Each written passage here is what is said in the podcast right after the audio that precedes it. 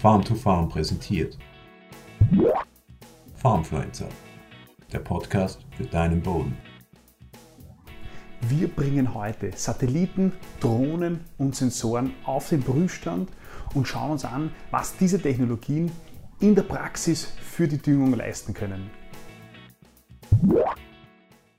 Hallo und herzlich willkommen bei diesem Video von Farm to Farm. Mein Name ist Christoph Gutscher, freut mich, dass du heute dabei bist. Wir haben ja im Ackerbau bei der Düngung immer ein Ziel. Wir möchten den Boden so präzise und gut wie möglich düngen und damit die Pflanzen so optimal wie möglich ernähren. Wir wollen natürlich nicht zu viel düngen, aber wir wollen auch nicht zu wenig düngen. Wir wollen also ein Optimum auf die Pflanze abgestimmt, auf den Boden abgestimmt äh, düngen. Das ist ganz klar, wir wollen Betriebsmitteleinsatz optimieren, wollen nicht zu viel hohe Kosten haben, wir wollen die Bodenfruchtbarkeit steigern. Wir möchten natürlich auch ökologische Aspekte berücksichtigen und äh, wir haben und müssen gesetzliche Vorgaben berücksichtigen. Und jetzt gibt es Technologien wie Drohnen, Sensoren, Satelliten, die uns helfen möchten, diese Ziele noch besser zu erreichen. Dieses Video hier ist in einer Kooperation mit der Innovation Farm entstanden. Die Innovation Farm, das ist eine öffentliche Einrichtung, eine öffentliche Forschungseinrichtung in Österreich mit über 20 äh, Demo- und Betrieben verteilt in Österreich, die sich damit beschäftigen, ähm, Forschung und neue entwickelte Produkte ähm, zu testen und für die Praxis, für den Landwirten greifbar zu machen. Sie verstehen sich also als Schnittstelle zwischen Hersteller, Forschung und Praxis und beschäftigen sich mit vielen innovativen Themen, unter anderem eben mit dem Thema, mit dem das wir uns heute jetzt in diesem Video anschauen. Schaut euch also mal äh, die Website von der Innovation Farm an, da gibt es wirklich coole und interessante Projekte und auch Innovation Days mit Veranstaltungen, also vieles, äh, was da passt. Äh, wirklich eine spannende Sache. Jetzt rein ins Thema, wie können wir optimal zielgerichtet düngen mit den neuesten Technologien. Im Prinzip geht es darum, dass man äh, mit diesen Technologien oder anhand, mit Hilfe dieser Technologien ähm, den Schlag, den du düngen möchtest, in Zonen aufteilt. Und diese Zonen, je nachdem, wie gut welches Potenzial der Boden hat und welche Verfassung, in welcher Verfassung die Pflanzen sind, düngen wir dann genau richtig, je nachdem, äh, ob die Zone mehr braucht, mehr verträgt oder weniger verträgt. Also das ist im Prinzip das Ziel. Und das klingt auf den ersten Blick ja ganz einfach. In der Praxis äh, ist es aber noch nicht ganz so leicht. Was technisch schon gut ausgereift ist und wirklich auch gut funktioniert, das ist die Messung der Versorgung, also des Zustands von Pflanzen, also die Vegetation zu messen. Das funktioniert nach dem gleichen Prinzip, wenn du über deine Felder schaust und siehst, dass einige Stellen dunkelgrüner sind, satter sind, andere heller sind. Und damit erkennst, dass der Bestand unterschiedlich äh, vital ist, unterschiedlich gut versorgt ist. Das heißt, diese Technologien, die machen nichts anderes, nutzen aber einen Effekt aus, dass im Infrarotbereich oder im Nahinfrarotbereich des Lichts, also in einem Bereich, das wir mit dem menschlichen Auge nicht mehr sehen, dieser Effekt sich verstärkt. Also, dass man ähm, diese Grün, wenn man so will, dieses, diese farbliche äh, Erkenntnis, dass die Pflanzen besser oder schlechter versorgt sind, der Effekt verstärkt sich in diesem Infrarotbereich und genau das nutzen die Technologien aus. Die machen also Fotos im Infrarotbereich und können dadurch äh, noch besser als das menschliche Auge erkennen, wie gut die Pflanzen versorgt sind, ähm, wie vital sie sind, äh, wie gesund sie sind. Und auf Basis äh, von diesen Fotos werden dann eben diese Zonen am Schlag erstellt. Äh, man spricht dann von dem sogenannten Vegetationsindex. Das heißt, auf Basis von diesen Bildern, wo man Unterschiede sieht von der Versorgung und von, diesem, von der Vitalität der Pflanzen, macht man äh, einen Index und sagt dann, in der Zone sind die Pflanzen besser versorgt, in der anderen Zone sind sie schlechter versorgt und so weiter. Also das ist dieser Vegetationsindex. Da gibt es jetzt mehrere Möglichkeiten, wie man äh, das technisch um ausführt. Einerseits gibt es äh, Handsensoren, das heißt, man muss man mit den Sensoren über, über das Feld gehen. Das ist relativ günstiger, dafür nicht so praktikabel. Es gibt die Möglichkeit von Sensoren am Traktor, die bei der Überfahrt der Düngung diese ähm, Vegetation, die Biomasse messen. Das ist sehr praktisch, weil man mit der gleichen Überfahrt der Düngung den aktuellen, äh, die aktuelle Verfassung, den aktuellen Bestand der Pflanze äh, misst, äh, ist aber auch eine sehr, sehr teure äh, Lösung. Andere Möglichkeit ist mit Drohnen den Schlag zu fotografieren und das gleiche Prinzip anzuwenden und dadurch eine, eine Karte zu erstellen und den Schlag in Zonen aufzuteilen. Das ist in der Praxis aber nicht so gängig, wird eher im Bereich der Forschung oder der Züchtung verwendet. Sehr praktikabel und auch sehr günstig ist die Nutzung von Satellitenbildern. Es ist so, dass die Satelliten fliegen ja permanent über uns drüber und machen auch permanent Fotos von uns und den Feldern.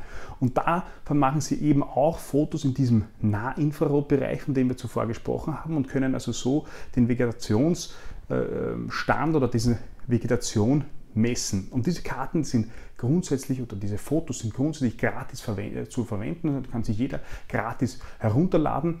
Äh, aber damit man solch dann entsprechende Applikationskarten und äh, Zonen ähm, daraus äh, herausarbeiten kann. Da braucht es natürlich ein gewisses technisches Know-how, äh, aber es gibt einige Anbieter, die das zu relativ günstigen Konditionen anbieten, dass man dann Applikationskarten hat. Mit den Applikationskarten muss man dann natürlich, das ist der Diese nächste Satellitenbilder sind also Herausforderung, sehr praktikabel, äh, funktionieren sehr gut, aber äh, sie haben einen großen gehen Nachteil, können, und dass zwar, der das dann wenn es, entsprechend anwendet, äh, aber das zum ist ein Beispiel über den ganzen Mai bewölkt ist, dort wo du deine Felder hast, dann gibt es über den ganzen Mai auch keine Bilder, die du verwenden kannst und entsprechend ähm, äh, fehlt dann die Möglichkeit, solche Applikationskarten ähm, zu erstellen. Das ist der große äh, Nachteil.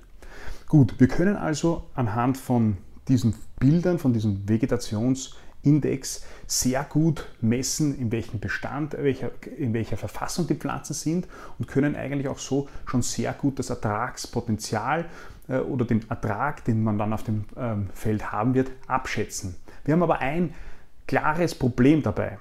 Wir, können, wir wissen nicht die Ursache, warum die Pflanzen äh, an der einen Stelle weniger grün sind, also weniger vital sind, und an der anderen Stelle äh, mehr grün, mehr vital sind. Das heißt, wir können nur die Symptome messen, aber nicht die Ursache.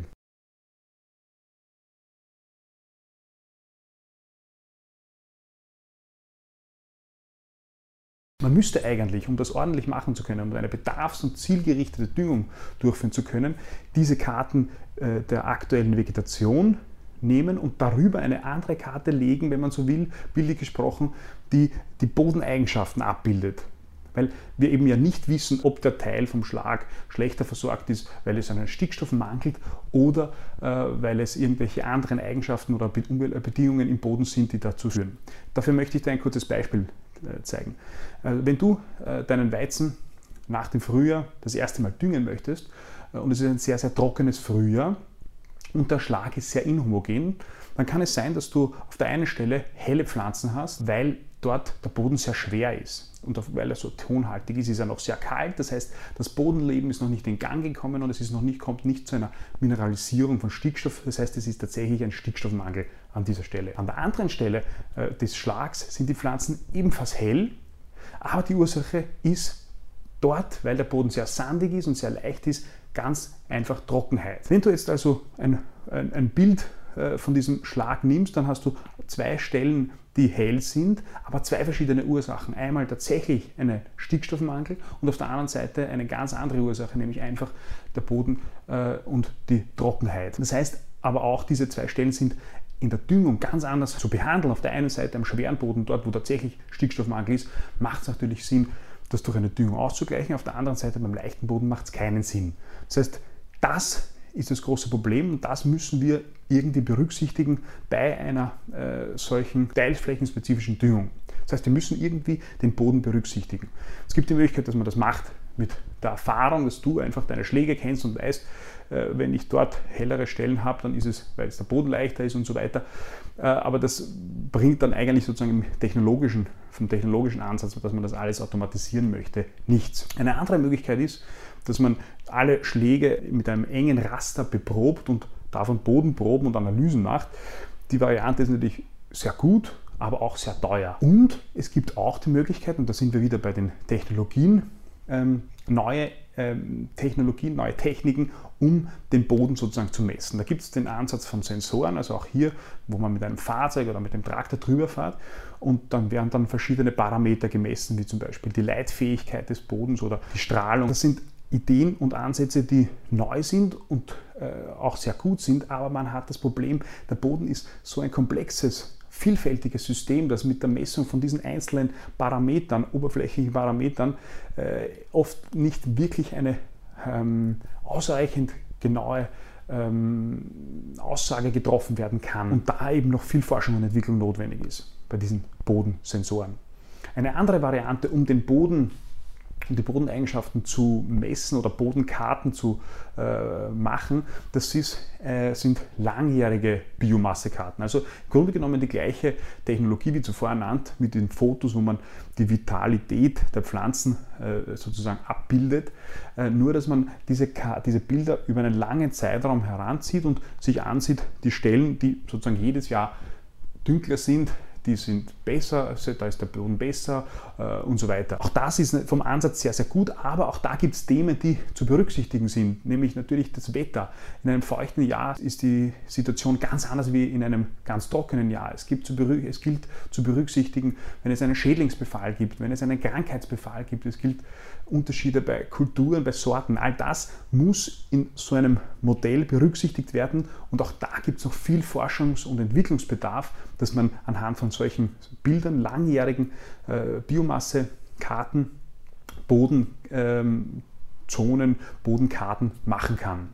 Was ist daher unser Fazit? Wir können äh, sehr gut den aktuellen Stand, die aktuelle Verfassung unserer Pflanzen mit Sensoren bzw. mit Satelliten messen, aber es gibt noch einiges an Forschungs- und Entwicklungsbedarf, um auch die Bodenkarte, um auch den Boden entsprechend zu bestimmen und das bei der äh, zielgerichteten, bedarfsgerechten Düngung zu berücksichtigen. Wenn dir das Video gefallen hat, dann teile doch das Video mit deinen Berufskollegen und abonniere unseren Kanal auf Facebook, YouTube und Instagram. Wir freuen uns. Bis zum nächsten Mal. Bis bald. Farmfluencer, der Podcast für deinen Boden.